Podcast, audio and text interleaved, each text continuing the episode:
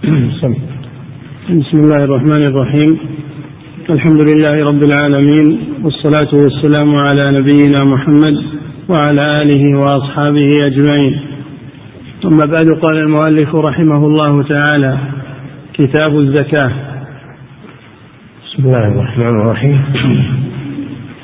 الحمد لله رب العالمين. الصلاة والسلام على نبينا محمد وعلى آله وأصحابه أجمعين.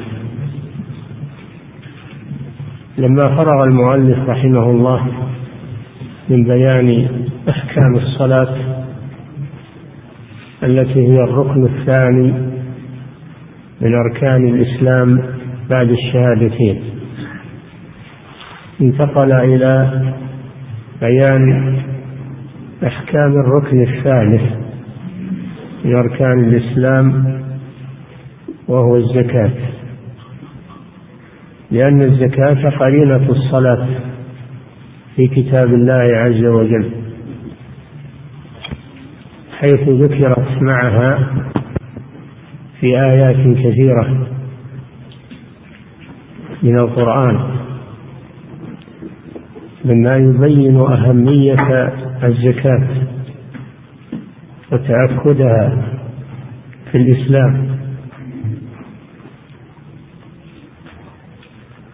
والزكاة في اللغة النماء والزيادة والطهارة. فالزكاة تطلق ويراد بها نماء الشيء وزيادته. يقال زكى المال إذا نمى وزاد.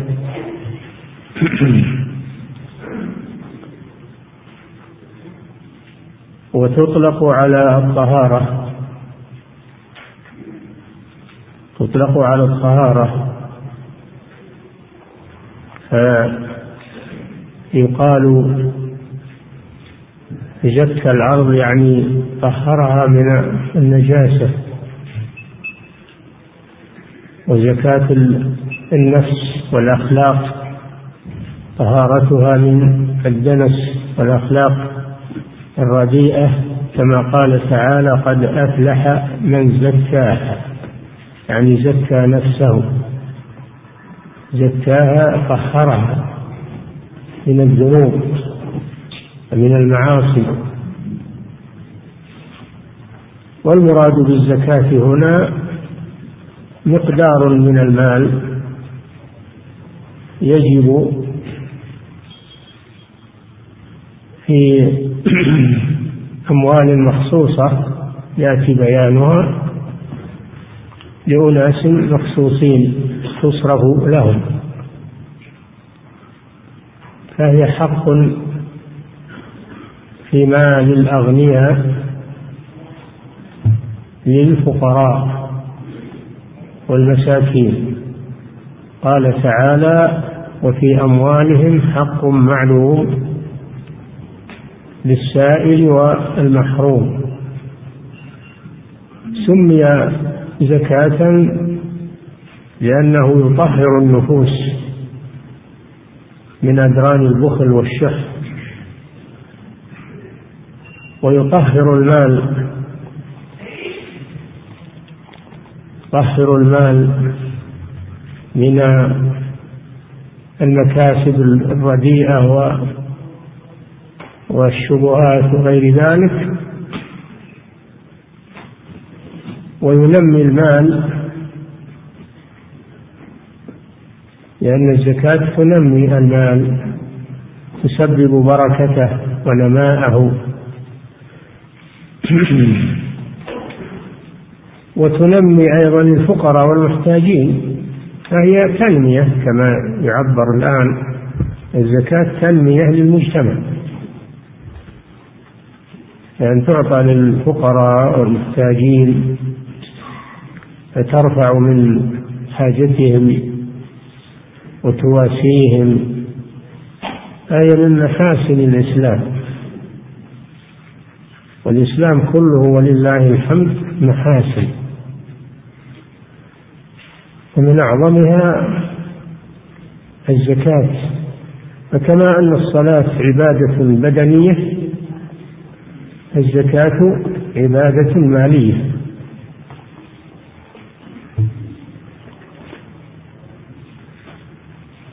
وقد اختلف العلماء متى فرضت. قيل إن المشهور أنها فرضت في المدينة بعد الهجرة. إنها فرضت في المدينة بعد الهجرة. وأما الصلاة فإنها فرضت في مكة قبل الهجرة ليلة المعراج. ومن العلماء من يرى أنها فرضت في مكة. ويستدلون على ذلك بآيات مكية ذكرت فيها الزكاة. قال تعالى قد أفلح المؤمنون الذين هم في صلاتهم خاشعون إلى قوله تعالى والذين هم للزكاة فاعلون. وقال تعالى وويل للمشركين في سورة فصلت الذين لا يؤتون الزكاة هم بالآخرة هم كافرون.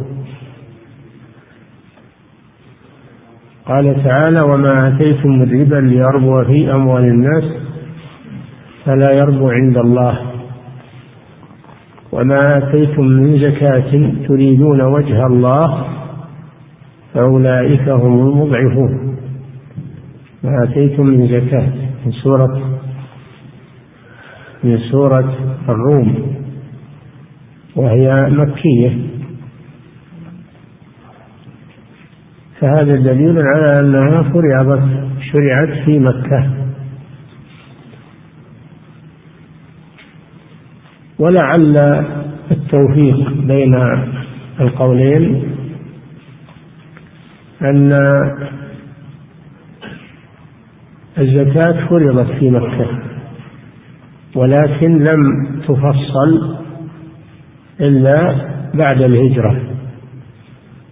لم تفصل أحكامها وتطبق ويبعث لها السعاة والجبات إلا بعد الهجرة. لعل هذا تجتمع به الأدلة. وعلى كل حال الزكاة هي أحد أركان الإسلام الخمسة. كما قال صلى الله عليه وسلم بني الإسلام على خمس شهادة أن لا إله إلا الله وأن محمدا رسول الله وإقام الصلاة وإيتاء الزكاة وصوم رمضان وحج بيت الله الحرام. ولما بعث النبي صلى الله عليه وسلم معاذا إلى اليمن قال له إنك تأتي قوما من أهل الكتاب. والمراد باليمن هنا نجران. بعد بعد الوفد الذي جاءوا من نجران وتفاوضوا مع النبي صلى الله عليه وسلم.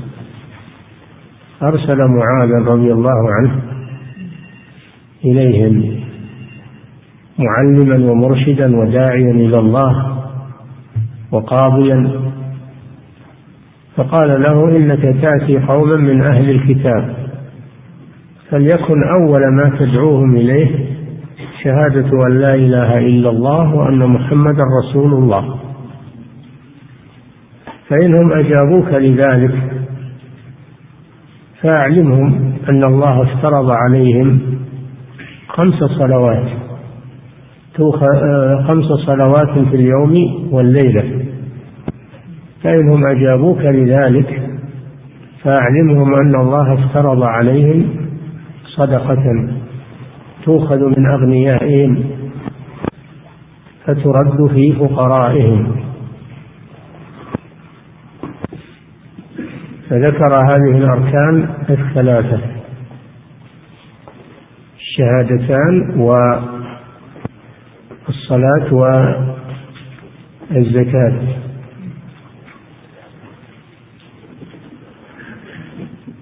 ولذلك اهتم بها النبي صلى الله عليه وسلم فكان يحث عليها ويبعث السعاة والجباة بجبايتها وقبضها من الأغنياء ليوصلها إلى مستحقيها. وسار على هذا خلفاؤه الراشدون من بعده.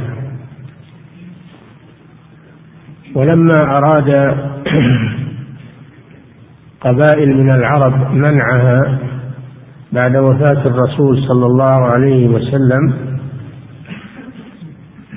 قاتلهم الصديق أبو بكر رضي الله عنه حتى أخضعهم لها فأدوها. وقال والله لأقاتلن من فرق بين الصلاة والزكاة. وقال والله لو منعوني عقالا في رواية عناقا كانوا يؤدونه إلى رسول الله صلى الله عليه وسلم لقاتلتهم عليه. مما يدل على أهمية هذا الركن العظيم. بحيث إن من منعه يقاتل حتى يؤخذ منه. والذي يمنع الزكاة لا يخلو من أحد حالين. الحال الأول أن يكون جاحدا لوجوبها فهذا يرتد عن دين الإسلام بالإجماع. بإجماع أهل العلم أن من جحد وجوب الزكاة فهو مرتد عن دين الإسلام. يستتاب فإن تاب وإلا قتل. أما إن كان منعها بخلا بخلا بها مع اعترافه بوجوبها فإن الحاكم يأخذها منه قهرا. يأخذها منه قهرا لأنها حق وجب عليه لغيره فامتناعه ظلم. فيأخذها منه قهرا من ماله. أما إذا كان له شوكة ومنعه له شوكة ومنعه ويقاتل فإنه يقاتل عليها كما حصل من بعض القبائل في خلافة أبي بكر الصديق. إذا كان الممتنع من الزكاة له شوكة وقوة ولا يمكن أخذها منه إلا بالقتال فإنه يقاتل لأنه عطل شعيرة عظيمة وركنا من أركان الإسلام فيقاتل حتى يخضع لها. مما يدل على أهمية الزكاة ومكانتها في الإسلام. وفيها منافع عظيمة للمزكي وللمال وللمدفوعة إليه. فيها منافع عظيمة وهي من محاسن هذا الدين العظيم. تؤخذ من أغنيائهم فترد في فقرائهم ففيها مواساة للمحتاجين. وهي حق في المال. وقد جاء في الحديث ما منع قوم زكاة أموالهم إلا منعوا القطر من السماء. ولولا البهائم لم يمطر فإذا منع الناس زكاة أموالهم منعوا من القطر الذي به حياتهم وحياة مواشيهم وحياة زروعهم أشجارهم عقوبة لهم. وهذا شيء مشاهد. فلو أن الناس يؤدون الزكاة على كثرة الثروة توفر الأموال ما بقي في المسلمين فقير. إذا نظمت وأوصلت إلى مستحقيها لم يبق في المسلمين فقير. فهي عبادة عظيمة وشعيرة كبيرة من شعائر الإسلام. فهي قرينة الصلاة في كتاب الله. في كثير من الآيات. فكلما ذكرت الصلاة ذكرت الزكاة. وأقيموا الصلاة وآتوا الزكاة. ويقيمون الصلاة ويؤتون الزكاة. ويطيعون الله ورسوله. فهي قرينة الصلاة. فمن فرق بينها وبين الصلاة قوتل حتى يؤديها. كما قال أبو بكر الصديق رضي الله عنه لأقاتلن من فرق بين الصلاة والزكاة. نعم. كتاب الزكاة. تجب في خمسة أشياء. تجب الزكاة في أموال محدودة ما هو بكل الأموال؟ لما تجب في أموال مخصوصة. قابلة للنماء والزيادة. الفقهاء يقولون أربعة أصناف. الصنف الأول النقدان الذهب والفضة أو ما يقوم قامهما من العملات. الورقية. الصنف الثاني الصنف الثاني بهيمة الأنعام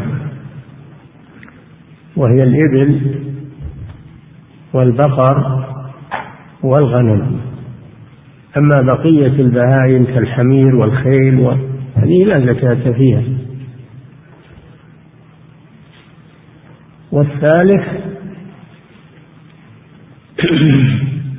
الخارج من الأرض. الخارج من الأرض. من الحبوب والثمار. قال تعالى وآتوا حقه يوم حصاده. كلوا من ثمره إذا أثمر وآتوا حقه يوم حصاده. حقه. والرابع عروض التجارة وهي السلع المعدة للبيع والشراء من الأقمشة والأطعمة والسيارات والآليات وغير ذلك من كل ما يعد للبيع والاتجار فإنها تجب فيه الزكاة. ولوجوبها شروط.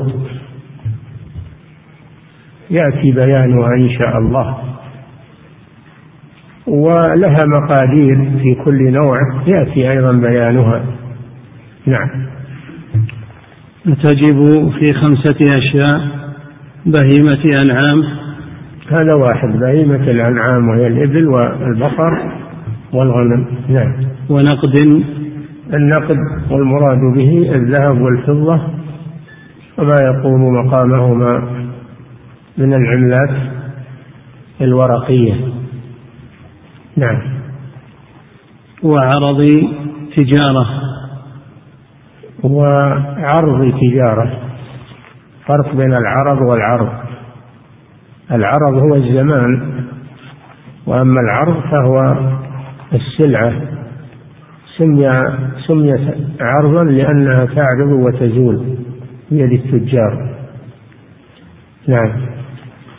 وعرض تجارة وخارج من الأرض. والخارج من الأرض من الحبوب والثمار. الحبوب كالبر والشعير والذرة والدخن كل ما يقتات ويدخر. والثمار جمع ثمرة وهي ثمر النخيل والأعناب و... نعم. وخارج من الأرض وثمار. نعم. بهيمة أنعام ونقد وعرض تجارة وخارج من الأرض وثمار. ثمار داخلة في الخارج من الأرض. نعم. بشرط إسلام. شروط شروط الوجوب. شروط الوجوب. يشترط في صاحب المال أن يكون مسلما فإن كان صاحب المال والغني ليس مسلما لم يطالب بالزكاة. لم يطالب بالزكاة حتى يسلم لأن الزكاة عبادة. العبادة لا تصح من من الكافر. والنبي صلى الله عليه وسلم إنما أمر معاذا بها بعد أن يشهد أن لا إله إلا الله وأن محمدا رسول الله ويقيم الصلاة. فإذا كان المال بيد مسلم بيد غير مسلم لم يطالب بالزكاة ولا تنفعه لو زكى.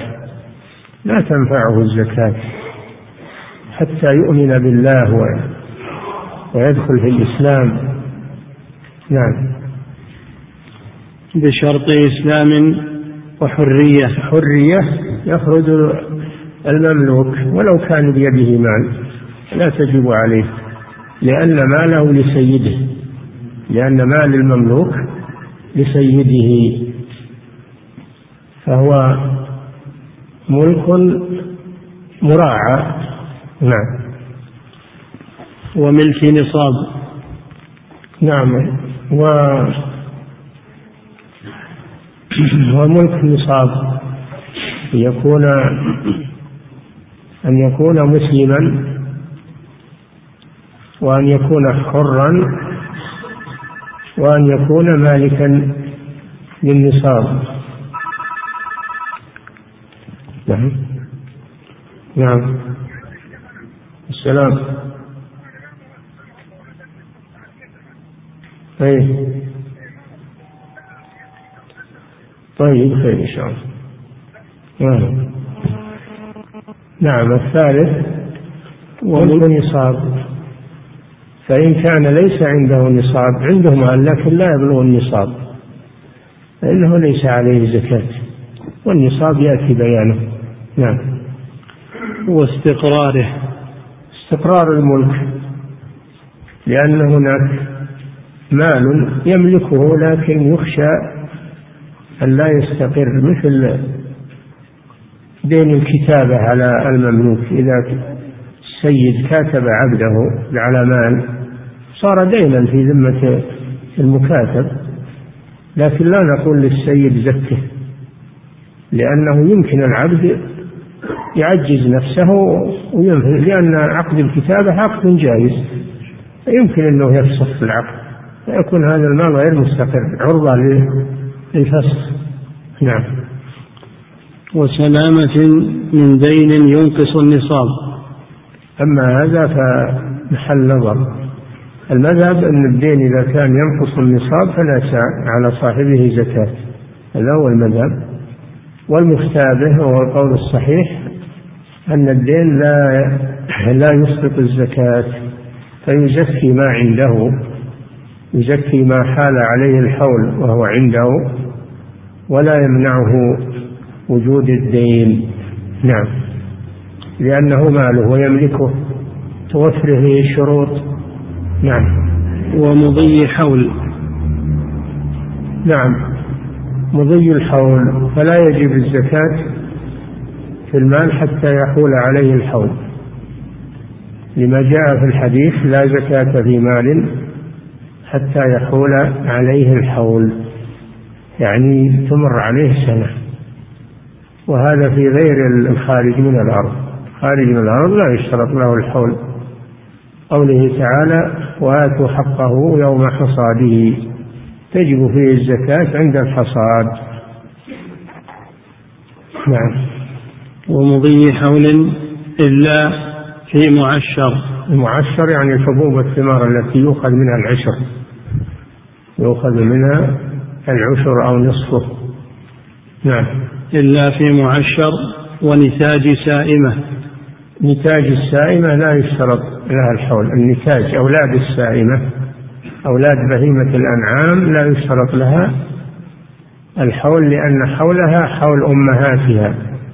فهي تابعة لأمهاتها. وكذلك ربح التجارة. إذا كان عنده نصاب ويتاجر به وربح فالربح تابع للأصل.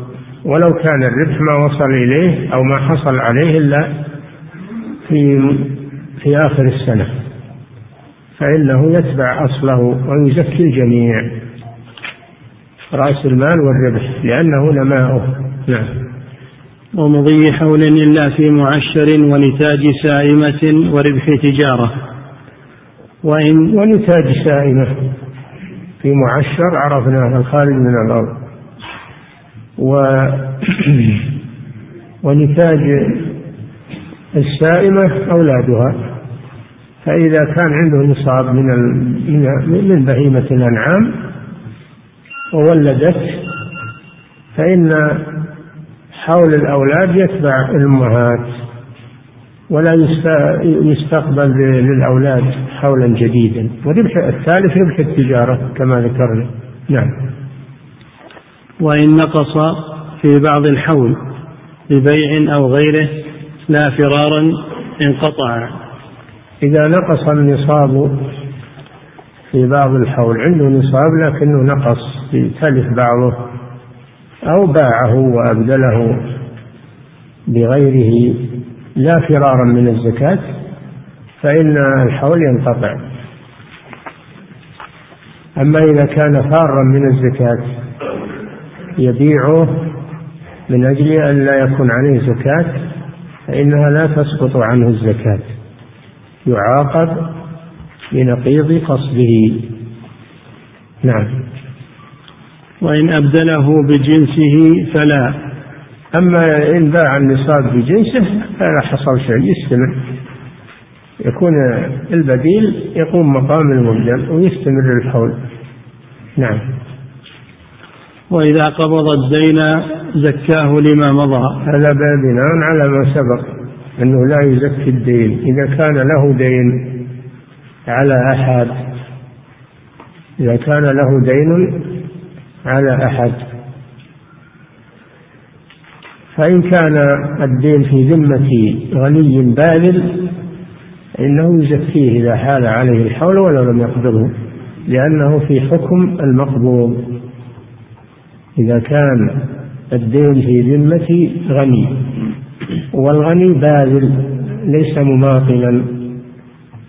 وحال الحول عليه فإنه يزكيه لأنه كالذي بيده. تماما. ما إذا كان الدين على فقير معسر ما يدري يجي ولا ما يجي؟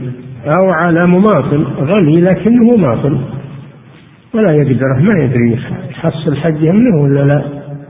فهذا ليس فيه زكاة حتى يقبضه لأنه في حكم المال الضائع. الذي لا يدري يحصل عليه أو لا. هذا هو التفصيل في الديون. نعم. وشرط لها في بهيمة أنعام سوم أيضا. يشترط في وجوب الزكاة لبهيمة الأنعام السوم وهو الرعي أن ترعى من المباح من الكلى. سائمة يعني راعية من الكلى ومن العشب لا ينفق عليها شيئا.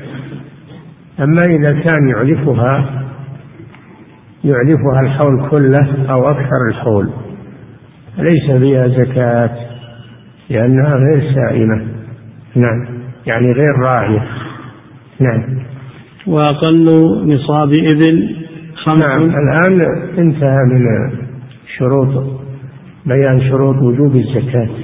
انتقل إلى بيان الأنصبة في الإبل والبقر والغنم والنصاب في في الخارج من الأرض نصاب في النقدين. كل شيء له نصاب بحسبه. نعم. وأقل نصاب إبل خمس وفيها شاة. أقل نصاب في الإبل خمس من الإبل. خمس من الإبل. بقوله صلى الله عليه وسلم في كل خمس ذود شاة. شاة من الغنم. نعم. وفي عشر شاتان. نعم. وفي خمس عشرة ثلاث. ثلاث شياه. وفي عشرين أربع. أربع شياه نعم. وفي خمس وعشرين بنت مخاض. إذا وصلت إلى خمس وعشرين لا تؤخذ فيها الغنم وإنما يؤخذ فيها من الإبل. فيؤخذ في الخمس والعشرين من الإبل بنت مخاض وهي ما تم لها سنة. سميت ماخضا لأن أمها قد حملت بعدها والماخض الحامل بنت مخاض يعني بنت حامل وهي ما تم لها سنة. نعم. وفي خمس وعشرين بنت مخاض وهي التي لها سنة وفي ست وثلاثين بنت لبون. وفي ست وثلاثين من الإبل بنت لبون. بنت لبون وهي ما تم لها سنتان. لأن أمها تكون قد حملت وولدت وصارت ذات لبن. نعم. وما بين الخمس والعشرين إلى الست والثلاثين ليس فيه شيء يعني يسمى الوقص نعم. وفي ست وثلاثين بنت لبون وهي التي لها سنتان. نعم. وفي ست وأربعين حقة وهي التي ثم في ست وأربعين حقة. وهي التي لها ثلاث سنوات. سميت حقة لأنها استحقت الركوب واستحقت أن يطرقها الفحل. نعم. وهي التي لها ثلاث. ثلاث سنين نعم. وفي إحدى وستين جدعة وفي إحدى وستين جدعة وهي ما تم لها أربع سنين. لأنها سميت جدعة لأنها تجدع يعني يسقط سنها. نعم. وفي إحدى وستين جدعة وهي التي لها أربع. نعم وفي وفي نعم. وفي إحدى وستين جدعة نعم. وهي التي لها أربع. نعم. وفي ست وسبعين بنت لبون ست وسبعين بنت لبون ثنتين وبنت اللبون مرت علينا نعم. وفي إحدى وتسعين حقتان. مرت علينا نعم. وفي مائة وإحدى وعشرين ثلاث بنات لبون. نعم. ثم في كل أربعين بنت لبون. ثم إذا إذا وصلت مئة وإحدى وعشرين وفي إيش؟ وفي مئة وإحدى وعشرين. وفي مئة وإحدى وعشرين إذا بلغت مئة. واحد وعشرين من الإبل استقرت الفريضة. استقرت الفريضة. في كل أربعين منها بنت لبون وفي كل خمسين حقة. نعم. وفي ثم وفي مائة وإحدى وعشرين ثلاث بنات لبون. ثم في كل أربعين بنت لبون. وفي كل خمسين حقة. أي نعم. بعد بعد ما تعدى 121 فيها ثلاث فيها ثلاث بنات لبون ثلاث بنات لبون ثم ما زاد عن 121 في كل أربعين حقة وفي كل خم... في كل أربعين بنت لبون وفي كل خمسين حقة. نعم. وأقل نصاب وأقل نصاب البقر ثلاثون. انتهى من أنصبة الإبل. وهذه التفاصيل هذه جاءت في كتاب أبي بكر الصديق. رضي الله عنه كتاب مطول ذكرت فيه أسنان الإبل والفرائض فرائض الزكاة. نعم. وأقل نصاب البقر ثلاثون وفيها شبيع وهو الذي له سنة. أو الثاني من النوع الثاني من أنواع بهيمة الأنعام. نعم. وسنة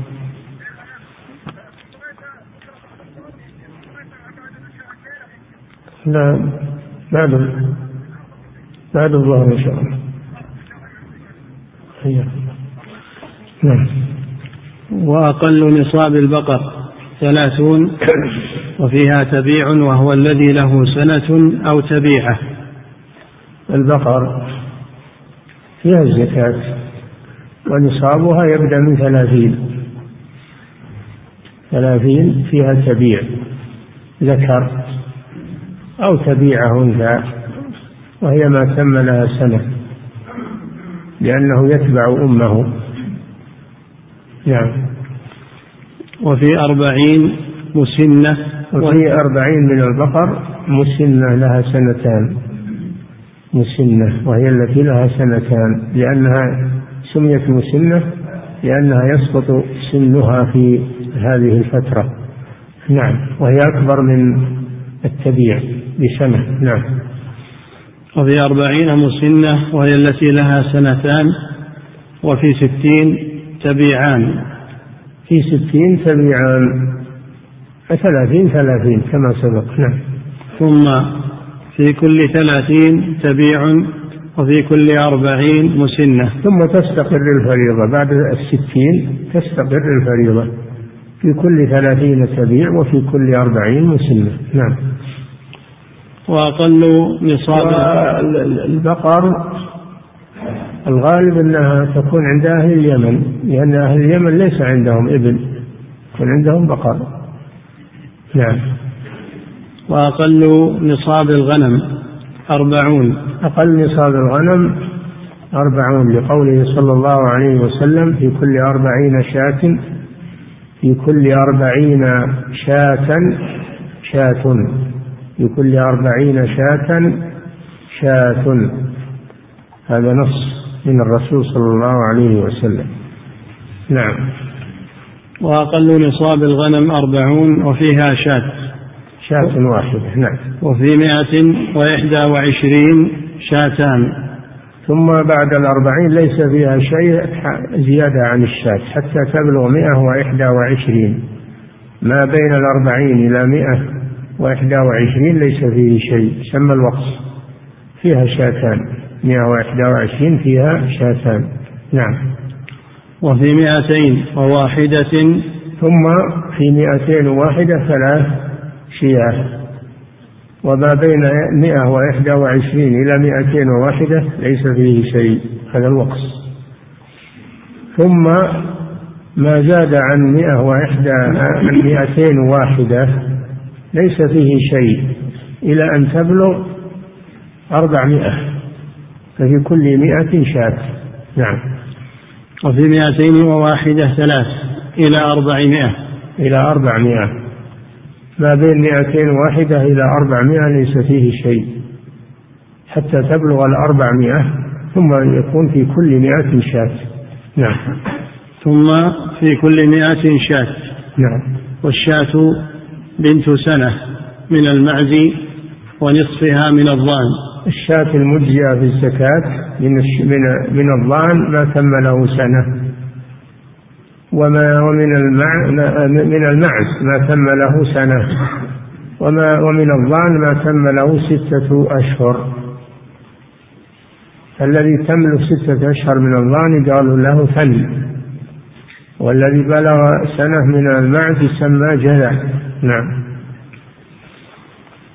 والخلطة في بهيمة الأنعام بشرطها تصير المالين كالواحد. الخلطة الخلطة هي اختلاط المال لعدة أشخاص.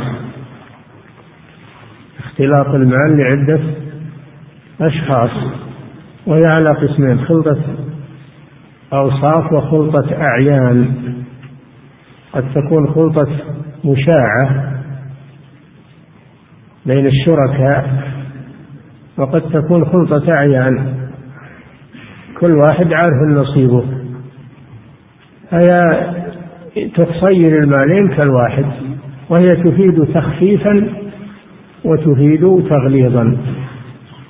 فمثلا لو كان واحد له ثلاثين شاة. ما فيها شيء. لكن معه ثاني خالطه له عشر شياه صار أربعين. يكون عليهم شاة. يكون عليهم شاة. هذا عليه ثلثي الشاة وهذا عليه آه، هذا عليه ثلاثة أرباع الشاة. ثلاثة أرباع الشاة وهذا عليه ربعها. بقدر أموالهم. تراجعان بقدر أموالهم. والخلطة لها شروط.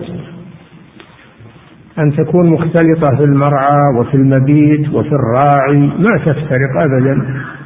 هذه تصير المالين كالمال الواحد. قوله صلى الله عليه وسلم وما كان من خليطين فإنهما يتراجعان بالسوية. نعم كل على قدر ماله فيما يجب عليهم. نعم. لو, لو فرضنا أن واحد له تسع وثلاثين شاة هذا ما عليه شيء لو سلم صار الحال. لكن معه واحد له شاة واحدة غلق الأربعين. عليهم شاة عليهم شاة بقدر ملكهم. عليهم شاة بقدر ملكهم. فيتحمل صاحب الشاة جزء من من من أربعين جزء.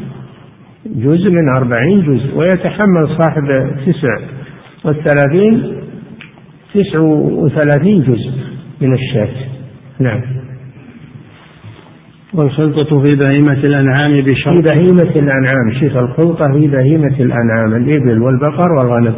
أما الخلطة في النقود والخلطة في الزرع والخلطة في بقية الأموال لا لا حكم لها. كل له حكم ماله مستقلا.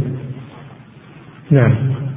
والخلطة في بهيمة الأنعام بشرطها تصير شروطها التي ذكرناها لكم. أن تجتمع في في المرعى وفي الراعي يكون راعيها واحد وفي وفي المبيت يكون تبيت جميعا. نعم.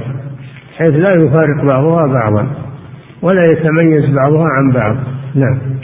تصير المالين كالواحد. كالمال الواحد كأنه لشخص واحد. نعم. فصل وتجب في كل مكين مدخر.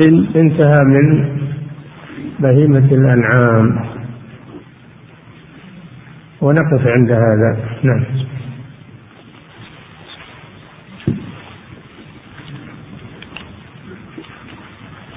يقول فضيلة الشيخ وفقكم الله إذا كان مانع الزكاة بخلا لا يكفر. فلماذا سمي قتال أبي بكر الصديق رضي الله عنه لمانعي الزكاة؟ سمي بحرب المرتدين مع أنهم قد منعوا الزكاة فقط. إيه مش يدرك أنهم منعوها بخلا منعوها يقولون ما ندفعها بعد وفاة الرسول لأن الذي ندفعها له قد مات. نحن لا ندفعها يعتقدون أنها بعد وفاة الرسول سقطت ولا تجب نعم. يقول فضيلة الشيخ وفقكم الله الذي يمتنع من دفع الزكاة وله قوة ومنعة ويقاتل على ذلك. هل يعد كافرا أم باغيا من البغاة؟ فلا يصل يعد ممتنعا يعد ممتنعا من أداء حق وجب عليه لغيره. يعد ممتنعا من أداء حق وجب عليه لغيره ولا يتوصل إليه إلا بالقتال. فيقاتل. نعم. يقول فضيلة الشيخ وفقكم الله من كان عليه دين فمتى يخرج زكاته؟ وهل عليه إثم لو أخرها؟ أنت عرفت الدين على قسمين. دين على غني باذل ما باذل للوفاء. متى طلبه صاحبه أعطاه إياه. فهذا مثل الذي بيده يزكيه إذا تم عليه الحول يزكيه القسم الثاني دين على معسر أو على غني لكنه مماطل. ما يدري يحصل عليها وما يحصل. فهذا يزكيه إذا قبضه. ما دام إنه ما قبضه ما عليه شيء لأنه ما يدري يجي ولا ما يجي. فإذا قبضه وتمكن منه دفع زكاته نعم. يقول فضيلة الشيخ وفقكم الله أصحاب المساهمات العقارية. أخذوا أموال كثير من الناس منذ سنوات وإلى الآن لم يبيعوا ولم يعطوا الناس حقوقهم. وإذا سألناهم قالوا العقار الآن لا يشتريه أحد لمزاحمة الأسهم له. سؤالنا هل نزكي أموالنا عندهم أم نعتبرها على معسرين أو مماطلين فنزكيها بعد استلامها عن سنة. المساهمات العقارية هذه لا خوف عليها لأن العقار موجود. العقار موجود وهو مشترك. فإن كان فإن كان القائم على الشركة العقارية يقوم بالزكاة عن الجميع يدفع الزكاة بالنيابة عنهم هذا يجزي لأنه وكيل عنهم. أما إن كان لا يدفعها عنهم فكل يزكي نصيبه. كل يزكي نصيبه عند تمام الحول. نعم. يقول فضيلة الشيخ وفقكم الله نسمع كثيرا في هذا الزمان فتاوى تصدر من بعض طلبة العلم بجواز دفع الزكاة لطباعة كتب العلم ثم توزيعها فهل هذا جائز؟ لا. هذا غير جائز. الزكاة لها مصارف معينة. ثمانية إنما الصدقات للفقراء والمساكين هذا حصر. لا تخرج عن هؤلاء الأصناف الثمانية.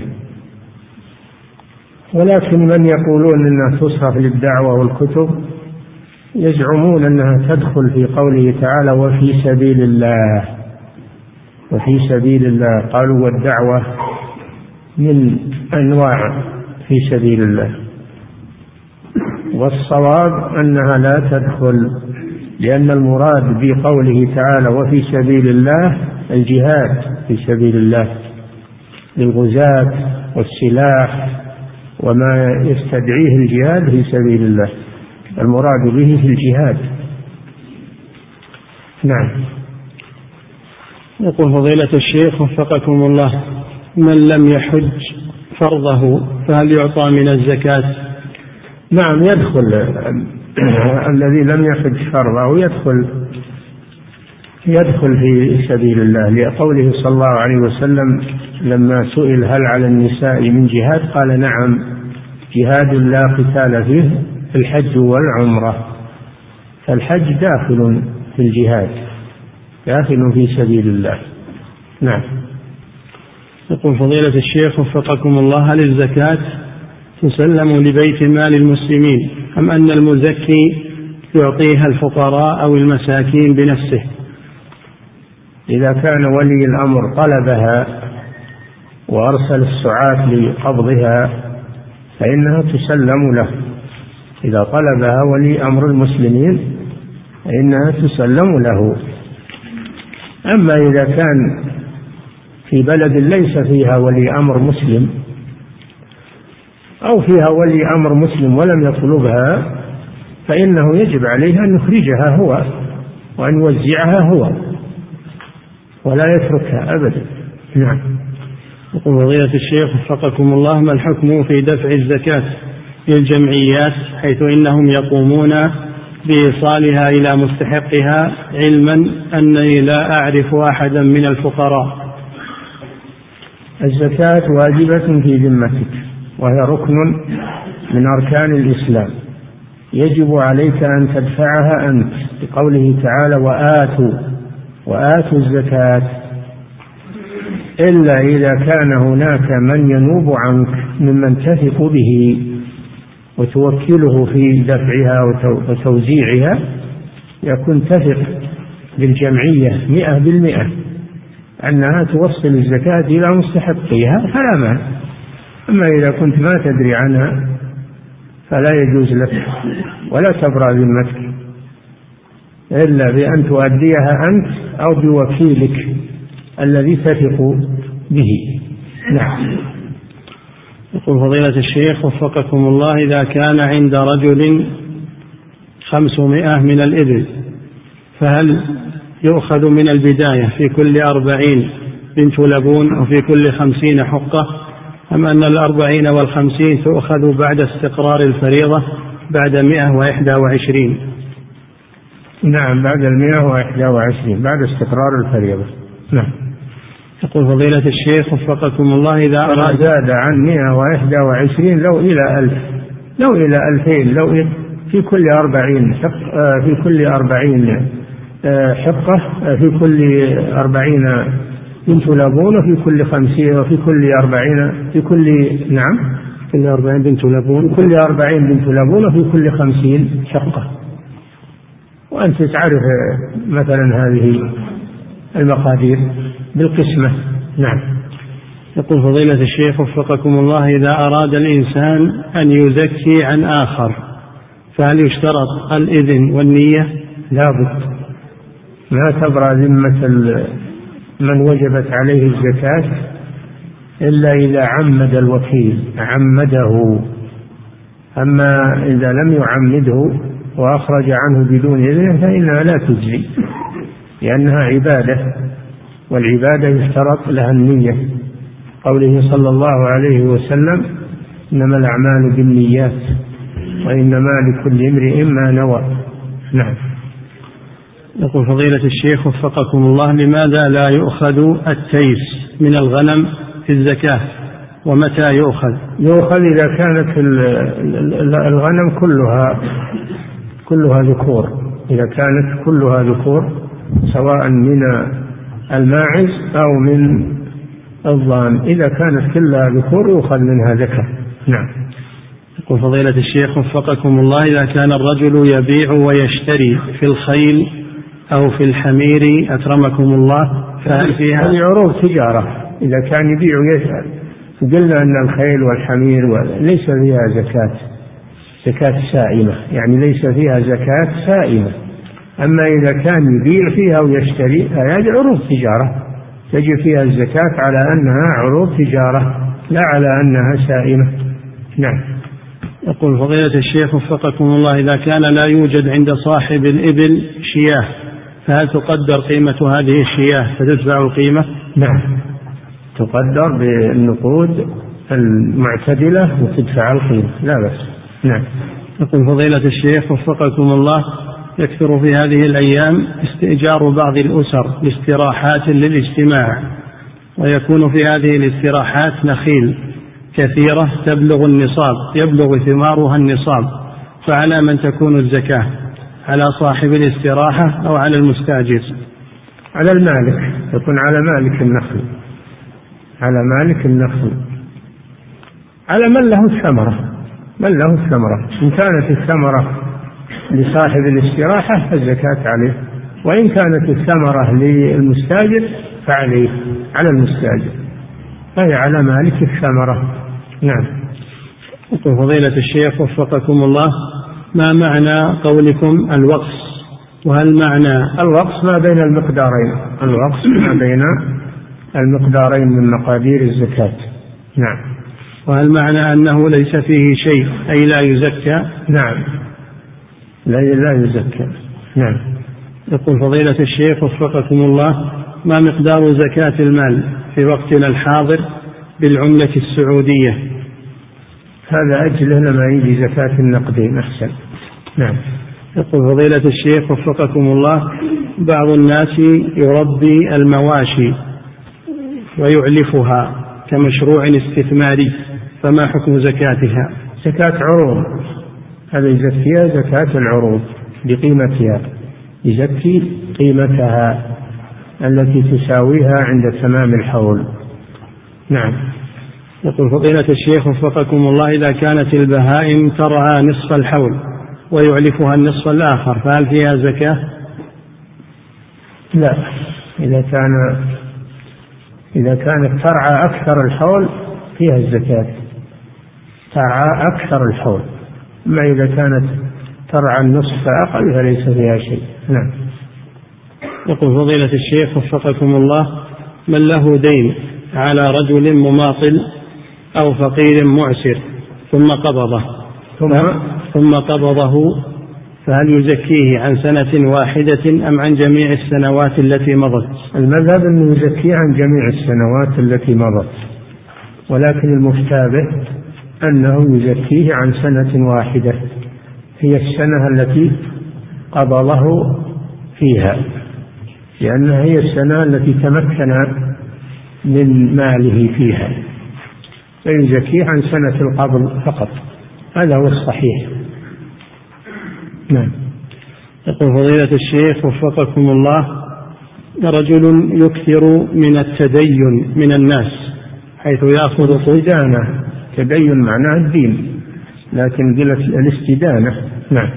رجل يكثر من الاستدانة من الناس نعم. حيث يأخذ قروضا ربوية صريحة. ثم إذا جاء الأجل طالب أبناءه بالسداد خوفا من السجن. علما يا فضيلة الشيخ أن هذه الأموال التي يأخذها يصرفها في أشياء كمالية. السؤال ما حكم إعطاء هذا الرجل من الزكاة لسداد دينه الربوي؟ وما موقف أبنائه منه؟ لا يساعدونه على الحرام. الله جل وعلا يقول وتعاونوا على البر والتقوى ولا تعاونوا على الإثم والعدوان. والربا من أشد العدوان والعياذ بالله من أشد الإثم.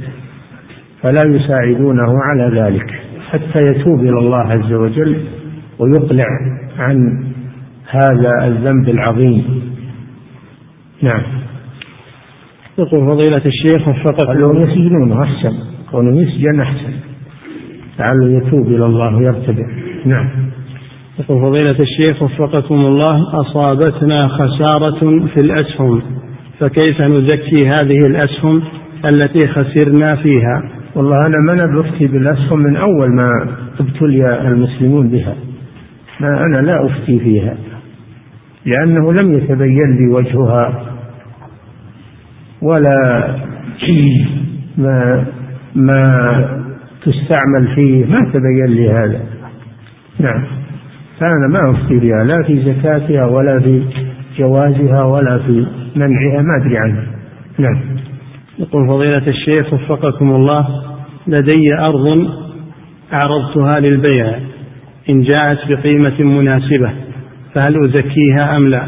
نعم إذا نويتها للبيع إذا نويتها للبيع تبدأ يبدأ الحول من النية إذا مضى عليها سنة تقومها بما تساوي على رأس السنة وتزكيها نعم يقول فضيلة الشيخ وفقكم الله الصناديق الاستثمارية التي كثرت في البنوك هل تزكى أم لا؟ أنا مثل ما قلت لكم هذه الأمور الاستثمارية وما أدري كيف الصناديق والبنوك أنا لا أفتي فيها لأنه لم يتبين لي وجهها وسلامتها ونقاءها من الحرام من نعم. أقول فضيلة الشيخ وفقكم الله هل يجوز أن يتطوع المسلم بأربع ركعات متصلة بسلام واحد في النهار؟ يجوز. يجوز أنه يصلي أربع النهار لكن يجلس للتشهد الأول كالظهر.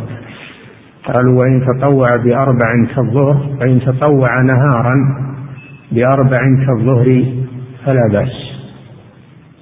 لأن الذي يكون الصلاة فيه مثنى مثنى صلاة الليل أما النهار فلا بأس أن يزيد على المثنى.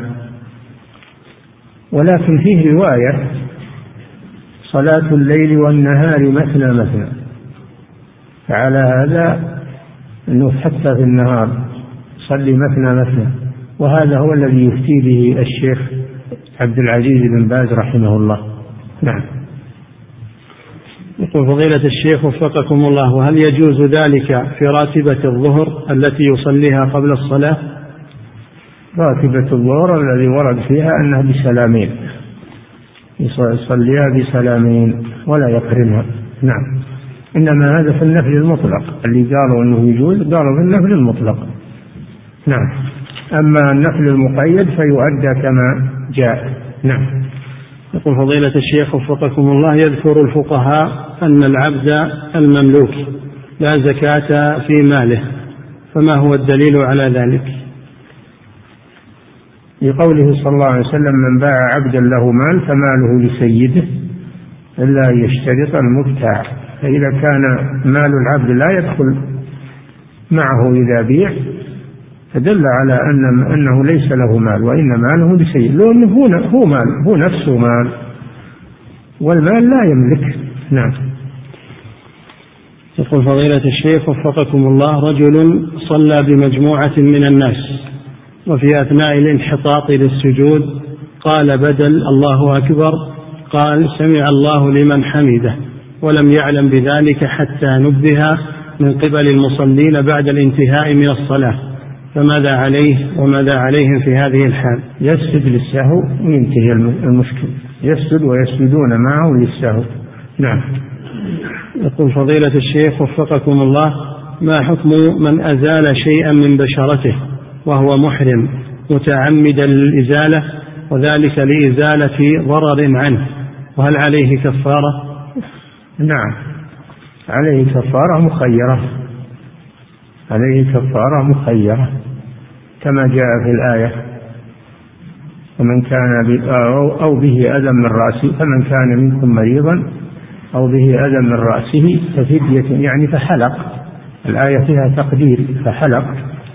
ففدية من صيام أو صدقة أو نسك وأو للتخيير. خير. إن شاء ذبح شاة وإن شاء أطعم ستة مساكين. كل مسكين نصف صاع.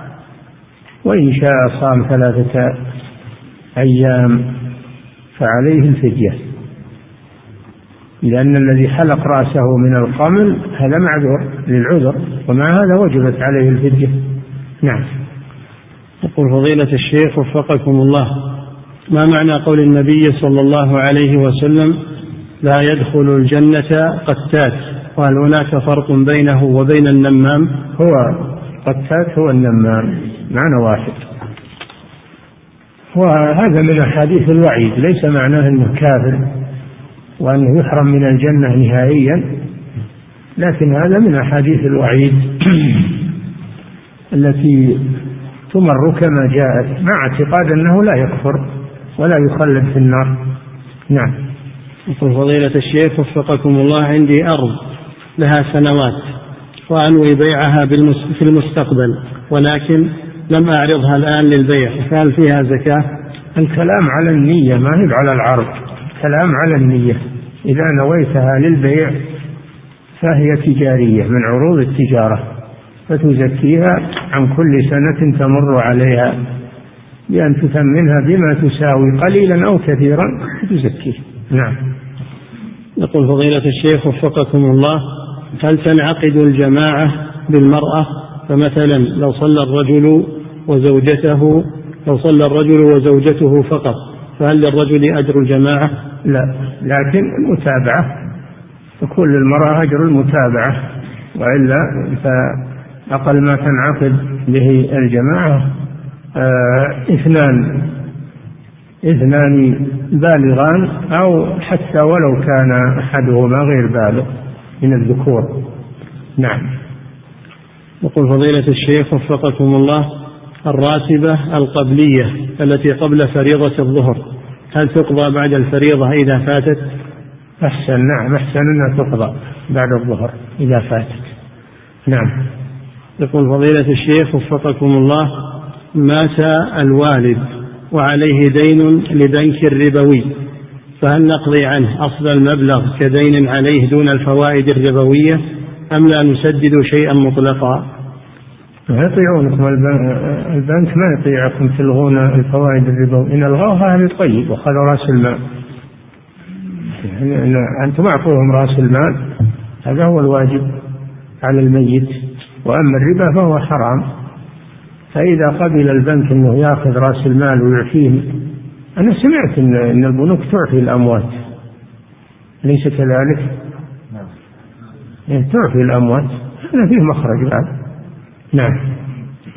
يقول فضيلة الشيخ وفقكم الله ما حكم لبس الألماس للرجل كالخاتم مثلا. الخاتم الذي يحتاجه لا بأس. ولو كان من الألماس أو من الأحجار الكريمة لأن المنع إنما جاء في خاتم الذهب فقط ولم يرد في غيره والأصل الإباحة. فإذا كان يحتاج الخاتم يلبسه من الألماس أو من الأحجار الكريمة أو من أي معدن نفيس ما عدا الذهب. حتى الفضة يجوز له أن يلبس الخاتم منها كما فعل النبي صلى الله عليه وسلم. لا بأس بذلك. أما أنه يلبس هذه الأشياء من باب التحلي ومن باب الميوعة هذا لا يجوز. نعم. يقول فضيلة الشيخ وفقكم الله إذا كان على الإنسان دين سواء كان على بنك أو على رجل. إذا إذا كان على الإنسان دين سواء كان على على بنك أو أو دين على رجل. فهل يخرج الزكاة أم يسدد الدين أولا؟ إذا كان إذا كان على الإنسان دين على الإنسان إيه؟ دين دين على على البنك أو دين على رجل دين للبنك ها على الإنسان دين للبنك كذا نعم أي يقول أو دين لشخص آخر غير البنك إيش؟ هل يخرج الزكاة أم يسدد الدين أولا؟ يسدد الدين قبل تمام الحول.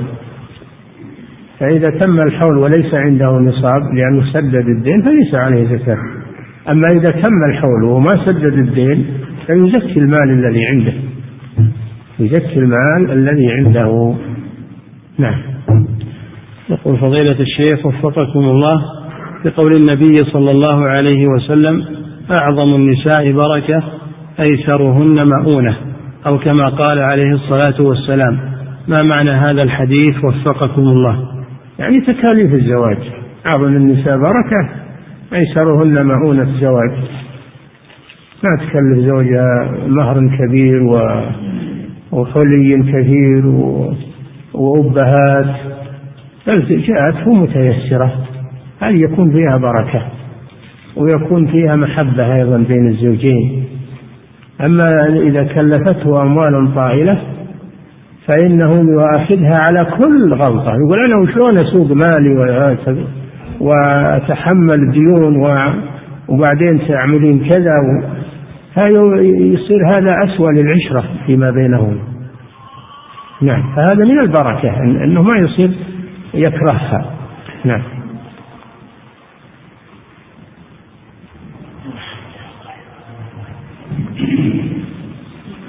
الله أكبر الله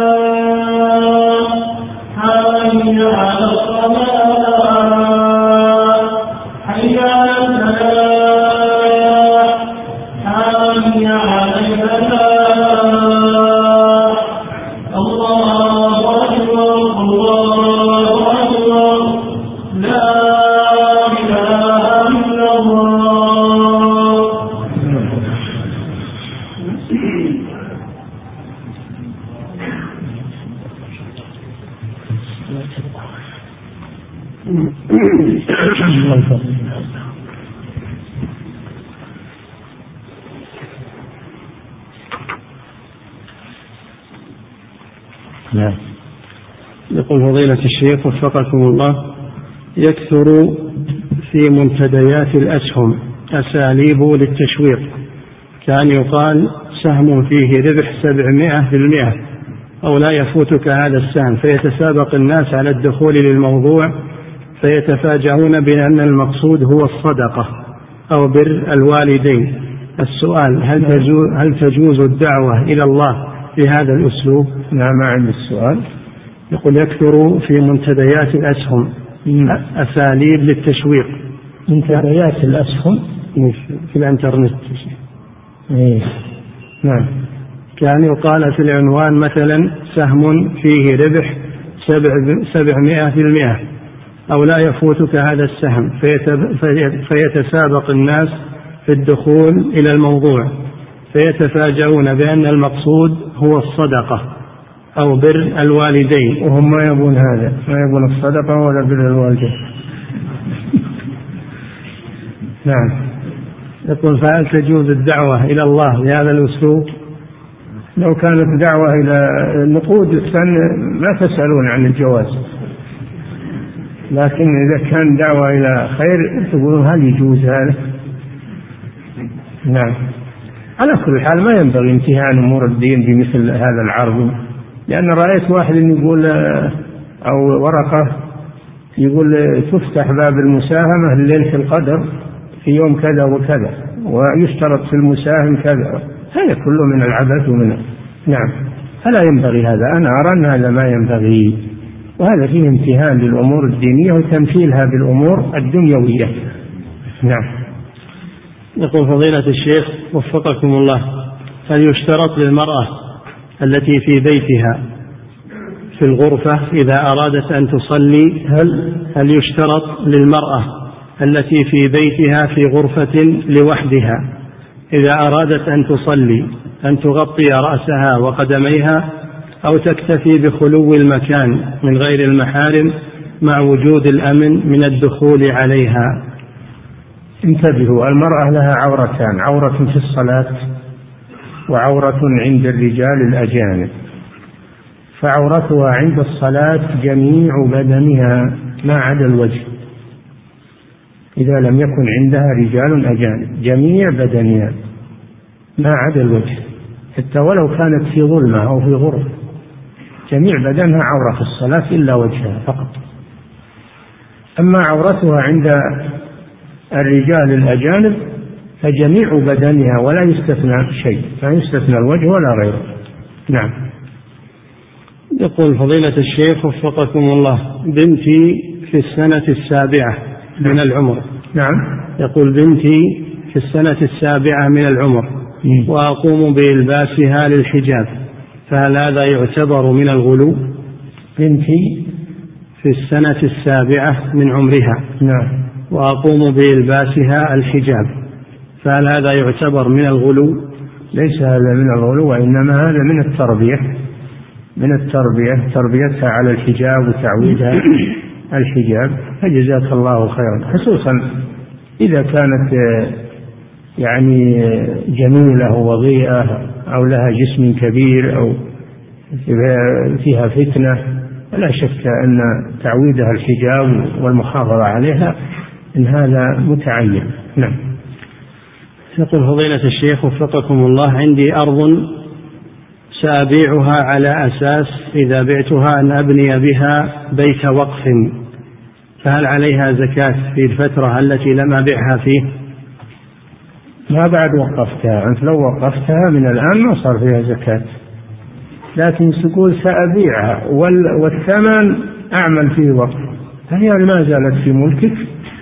وتجب فيها الزكاة. ما زالت في ملكك وتجب فيها الزكاة. نعم. تقول فضيلة الشيخ وفقكم الله اشتريت أرض بدون صك. أرضا. اشتريت أرضا بدون صك ونيتي إخراج صك لها. ثم بعد ذلك أقوم ببيعها. واستخراج الصك يأخذ عدة سنوات. فهل عليها زك فهل عليها زكاة قبل استخراج الصك؟ نعم لأنك ملكتها. ملكتها بالإيجاب والقبول. ودخلت ملكك. وأما إخراج الصك هذا إجراء من من الإجراءات. فهي ملكك وأنت ناويها للبيع فتزكيها. نعم. يقول فضيلة الشيخ وفقكم الله في قول الله سبحانه وتعالى ألم تر إلى الذين قيل لهم كفوا أيديكم وأقيموا الصلاة وآتوا الزكاة؟ هل هذه الآية فيها دليل على أن الزكاة قد فرضت في مكة إذا علمنا نعم, نعم هذا من الأدلة أيضا. هذا من الأدلة أنها فرضت في مكة. نعم. يقول فضيلة الشيخ وفقكم الله إذا سلم علي شخص وأنا في الصلاة فكيف أشير له بيدي؟ هل أت... وهل أتكلم مع الإشارة؟ لا الكلام لا أما الإشارة ترفع ترفع يدك. إشارة إلى رد السلام. ترفع يدك. نعم. يقول فضيلة الشيخ وفقكم الله من غسل يديه بصابون بصابون معطر له رائحة عطر وهو محرم فهل عليه شيء؟ لا يجوز هذا. إذا كان له رائحة باقية تبقى فعليه فدية عليه فدية المخيرة كما سبق. أما إذا كان ريحه ما يبقى ويزول في سرعة فهو أخطأ في هذا. أخطأ في هذا لكن ليس عليه فدية لأنه لم يبقى فيه رائحة مستمرة. نعم. يقول فضيلة الشيخ وفقكم الله بقول النبي صلى الله عليه وسلم لا صلاة بحضرة طعام. وقوله عليه الصلاة والسلام إذا حضر العشاء والعشاء فقدموا العشاء على العشاء. هل هذه الأحاديث وفيما, وفيما وما في معناها؟ يجوز الاستدلال بها على عدم وجوب صلاة المغرب على الصائم إذا قامت الصلاة قبل أن يأخذ نهمته من الطعام؟ نعم إذا كان مشتاق للطعام وتتوق نفسه إليه جائع فإنه يأخذ نهمته من الطعام ثم يذهب إلى الصلاة وإن فاته شيء منها أو فاتته كلها فهو معذور في هذا عملا بالحديث.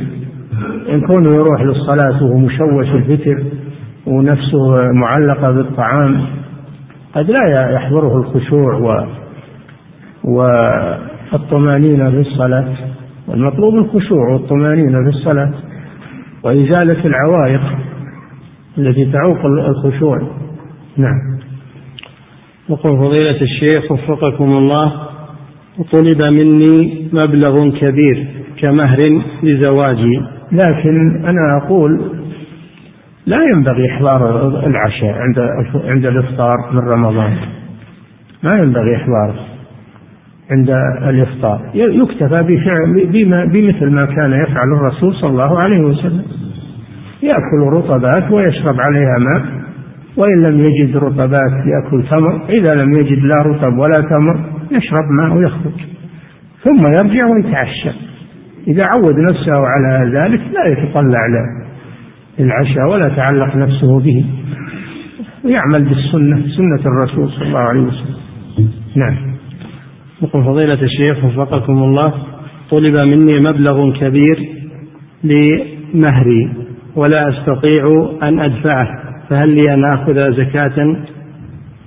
إذا كنت تخاف على نفسك لم تتزوج ولا تقدر على الزواج إلا بإعانة فيجوز تحلك الزكاة لأن هذا من عفاف هذا من عفاف آه، المسلم تدفع له الزكاة في هذه الحال نعم. يقول فضيلة الشيخ وفقكم الله هل يجوز دفع الزكاة لطلاب العلم سواء كانوا فقراء أو غير ذلك؟ غير فقراء لا. أما إذا كانوا فقراء فتدفع لهم الزكاة وتشترى لهم الكتب ويستاجر لهم البيت ليسكنون فيه لأن هذا كله من الإعانة على طلب العلم للفقراء. ولو لم يعانوا ما طلبوا العلم. وطلب العلم من الجهاد في سبيل الله. نعم. يقول فضيلة الشيخ وفقكم الله رجل أصيبت قدمه فقام الطبيب بلف لفافة على جزء منها وباقي القدم مكشوف ولا يستطيع أن يلبس الجورب عليها. وقدمه الأخرى سليمة وقد لبس عليها جوربا وهو الآن يمسح على القدم التي فيها جورب ويغسل القدم المصابة ويمسح على اللفافة. فهل عمله صحيح؟ نعم. يغسل الصحيح ويمسح على الجريح ويكفي هذا. والرجل الأخرى عليها جورب يمسح عليه. السليمة اللي عليها جورب يمسح عليه عاديا. نعم. يتقيد بالمدة في الرجل السليمة يتقيد بالمدة يوم وليلة للمقيم ثلاثة أيام للمسافر. أما الرجل الجريحة ليس لها مدة ما دام يحتاج إلى بقاء الفافة والغيار عليها يبقى ولو طالت المدة. نعم.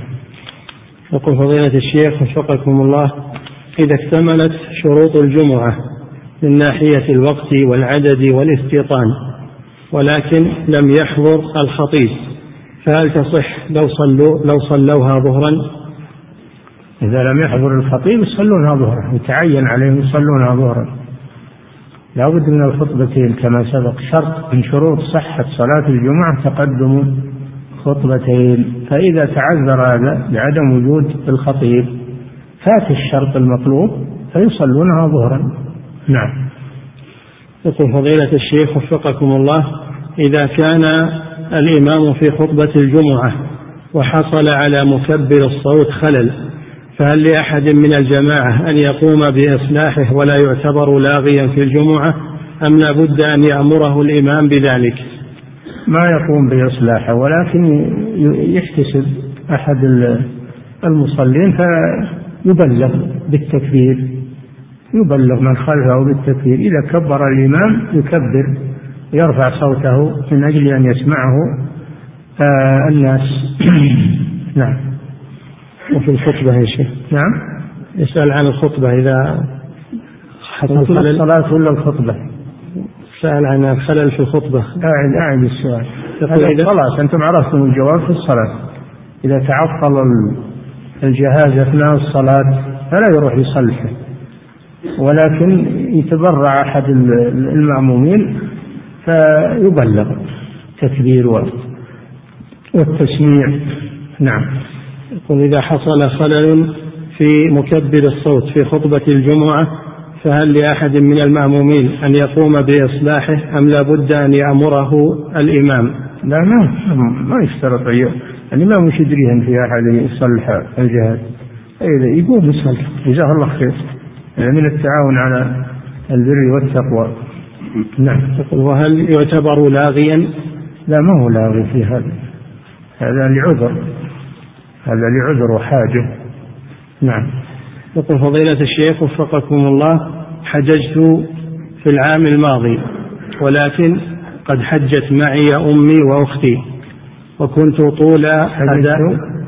يقول حججت في العام الماضي نعم. وقد حجت معي أمي وأختي وكنت طول أداء المشاعر مشغول البال بهن. وأحس أني لم أؤدي هذا الفرض على الوجه المطلوب. فهل لي أن أحج في هذا العام وأعتبر الحجة الأولى وأعتبرها حجة أولى لي وتكون السابقة نافلة؟ لا ما عليك في هذا. لا يصير عندك وسواس وشكوك. حججت والحمد لله واهتمامك بالنساء هذا تؤجر عليه. هذا يدل على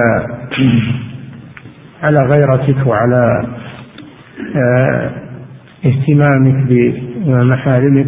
شيء طيب وحجك صحيح إن شاء الله وأنت مأجور. نعم. يقول فضيلة الشيخ وفقكم الله سمعت هذا الحديث في إذاعة القرآن الكريم وهو قول الرسول صلى الله عليه وسلم إنه يأتي في آخر الزمان أناس أحاديثهم في مساجدهم. ليس لله فيهم حاجة. ما معنى هذا الحديث؟ والله ما أعرف هذا الحديث ولا رأيته ولا سمعته. غير هالمرة حديثهم في مساجدهم يعني يتكلمون في المساجد يتحدثون في المساجد ولا يحترمونها. يمكن يمكن إذا صح هذا الحديث معناه أنهم ما يحترمون المساجد يجعلون منتديات للأحاديث الدنيوية. نعم. يقول فضيلة الشيخ وفقكم الله إذا ظهرت أقدام المرأة أثناء الصلاة فهل تأتم أو تكون الصلاة باطلة؟ إذا ظهر شيء من جسمها ولم تعلم عنه وانتهت الصلاة فصلاتها صحيحة. أما إذا ظهر شيء من جسمها وعلمت وتركته فصلاتها باطلة. لأنها فقدت شرطا من شروط الصلاة وهو ستر العورة. نعم. يقول فضيلة الشيخ وفقكم الله الصلاة الثلاثية والرباعية هل تصلى في الخوف ركعتين؟ لا. مجرد الخوف لا. إذا اجتمع السفر والخوف تصلى ركعتين خفيفتين. ركعتين للقصر وخفيفتين للخوف. وأما إذا كان الخوف في الحضر دون سفر فإنها تخفف لكن تكمل الركعات. تكمل الركعات. نعم. انتهى. الله تعالى أعلم صلى الله وسلم على نبينا محمد وعلى آله وصحبه.